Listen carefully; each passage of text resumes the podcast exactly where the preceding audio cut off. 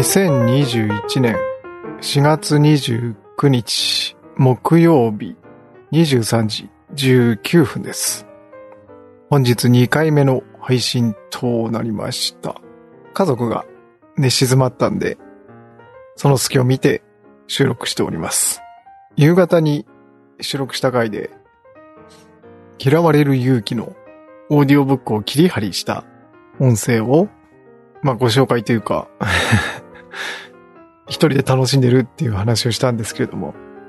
ちょっと勝手に曲に乗せてみてみました。なんていうのかな。すごい真面目な本なんですけど、まあこの間もお話ししたんですけれども、すごい真面目な本なんですよ。で、内容もすごくいい本で、まあ、アトラの話、哲学ですかね。哲学に関することが書いてある話で、あの、すごく、なんていうのかな、私もこういう風に積み上げていく話が好きなんで、結構おすすめの本ではあるんですけれども、このオーディオブックをずっと聞いてたら、なんかこの、その表現が面白くなってきちゃって、別の意味で面白くなってきちゃったっていう。で、まあ、曲に乗せてみたっていうあれなんですけれども、1時間ぐらいやってしまって、あの、私、あの、DJ を名乗ってる割に音楽センスっていうのがさっぱりなんで、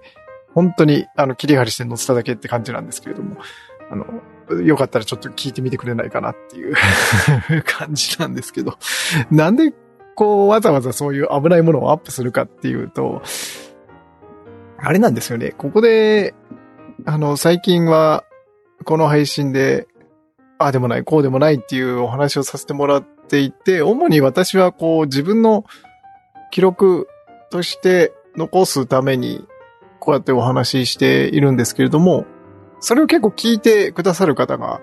何人かいらっしゃって、なんか本当にありがたいなと思っているんですけれども、なんか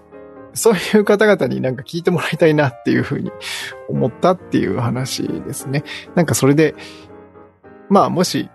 良ければこう、まあ好みが合う方とはね、いやいやいやいや言えたら最高だなとは思うんですけれども、あの、私が勝手にツボにはまってるだけなんで、あの、その辺は、あの、どっちでもいいんですけれども、はい。まあちょっとリンク貼っときますね。はい。で、何のこっちゃって感じなんですけれども、今日は、えっと、返信というか、リアクションいただいた方のお話をしていこうかなと思っております。まずあの、いつも聞いていただいてるというか、結構聞いていただいてるイヤミさん。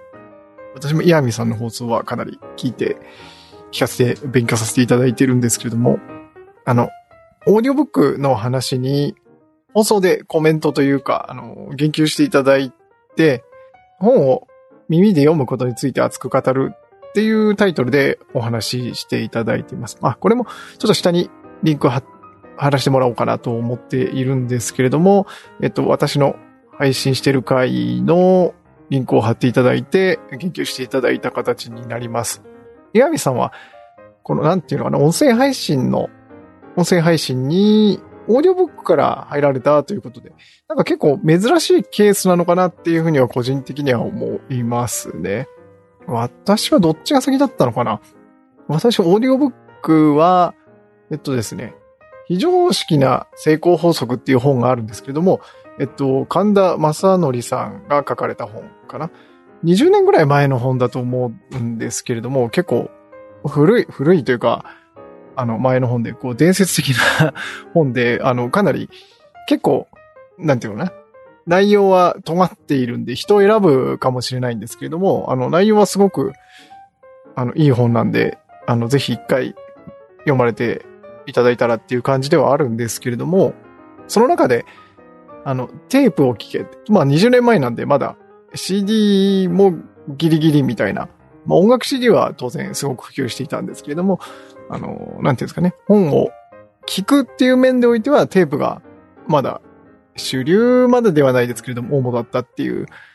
時代のに書かれた本で、本は隙間時間にひたすら聞けっていうのをもう20年前に書いてあったっていう本なんですけれども、それを読んでからですかね。はい。で、当時の前もお話したような気がするんですけど、フィービーかな？でもそれが10年ぐらい前。えーでもどっちが先かな？私、あの、音声配信を聞き始めたのは東日本大震災の時なんですね。これまたあの、岩見さんとお話しさせていただいた、あの、回が、まあ過去、ログにあるんですけれども、そちらでもう少しお話しさせてもらったんですけども、東日本大震災に、あの、一回ボランティアっていう形で参加させていただいて、それが長男が生まれた時に育休を取って、育休をが終わって出勤して僕ボランティア行きたいですって言ってボランティア行ったっていう、こいつ仕事はする気あんのかみたいなね、感じでボランティアに行かせてもらったんですけど、その時に、まあ便乗させてもらってた友達の社内で、クリラジさんっていうネットラジオ局って言えばいいのかな？のアップルンルンっていうすごく有名な番組なんですけれども、それが、えっと、録音ん？落としていたんだろうな、当時。多分 MP3 ファイル、ポッドキャストって基本的に MP3 ファイルなんで、で、当時はまだブロードバンドもそんなにそんなにの時代、まだ ADSL とかそんな感じかな。で、落としてきて iPod か何かに入れてるのを、まあトラックで行ったんですけど、トラックのオーディオにつなげて流していて、ラジオにしては、なんか、まあ、ぐだぐだって言うとあれですけれども、間延びしてんなと思ったら、ポッドキャストだったっていうので、で、そこからあの、コーヒーさんがやられてる電気屋ウォーカーとかを聞いたりとかしてって言って音声配信のところに入ってきたんですけれども、まあ、同時に、オーディオブックはフィービー、その前に CD でいくつか見繕ったんですけれども、これまた古い本で、7つの習慣なんかを聞きたいなと思ったんですけど、英語しかないっていうことで、えっと、何を思ったか、英語全くわからないのに英語版を買ってしまったっていう。で、ちょっと聞いたんですけど、あの、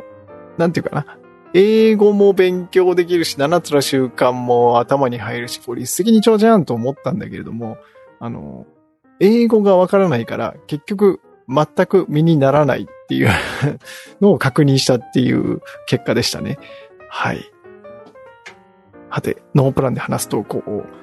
また、なんていうの、ブレーキの壊れた車みたいにグダグダとなってしまう感じですね。はい。で、あとは、前回の配信に、あの、ぴょこぴょぴょこぴょこぴさんからコメントをいただきました。ちょっと読み上げますね。ぴょこぴょこぴさん。お子さんの声が愛の手みたいで可愛いです。ありがとうございます。これ前回の、えっと、隙間時間に終了ボタンを押したものの答え、考えがまとまらなかった話っていうところに コメントいただいたんですけども、あの、一番下の、まだ0歳なんですけども、こう抱えながら収録したんで、あの、答えのことに、えー、えー、みたいな感じで、あの、声を発して、まあ、くれていて、まあ、それが良かったっていうふうに言っていただきました。はい。結構ね、あの、誰もいない隙を塗って録音、まあ、今日みたいにね、静まってからとか、出かけた隙にとかやってたんですけれども、案外これ、いけんじゃねえかなと思って、最近ちょっと挑戦してるんですけど、あの、私、どっちかっていうとあの、いっぺんに二つのこともできない性格マルチタスク、マルチタスクがすごく苦手って言えばいいのかな。なんで、ちょっと、うん、難しいかなっていうところがありますね。まあ、挑戦はし続けていこうかなとは思っているんですけど、まあ、いろいろやってみようかなと思っています。うん。なんか、できるんだけど、結局、何を話してるんだかって、わかんなくなっちゃうんですよね。抱えながらだと。それはそれで味があるかなと思うんですけど。まあでも、今ふと思ったら、結局今、子供抱いてなくてもグダグダになってるので一緒かなんて思いつつ。はい。まあ、そんなこんなで、え、結局、今回も何について話してんだかわけがわからなくなりましたが、まあこんな感じで続けていくというか、やめずにやっていくことが重要なのかなって思っておりますんで、これも記録として残しとこうかなと思います。では、次回の配信まで、さようなら。あ、ちなみにこの次回の配信まで、さようならっていうのは、あの、途中で申し上げたあの、電気屋ウォーカーのコーヒーさんのパクリですね。はい。では今度こそ、さようなら。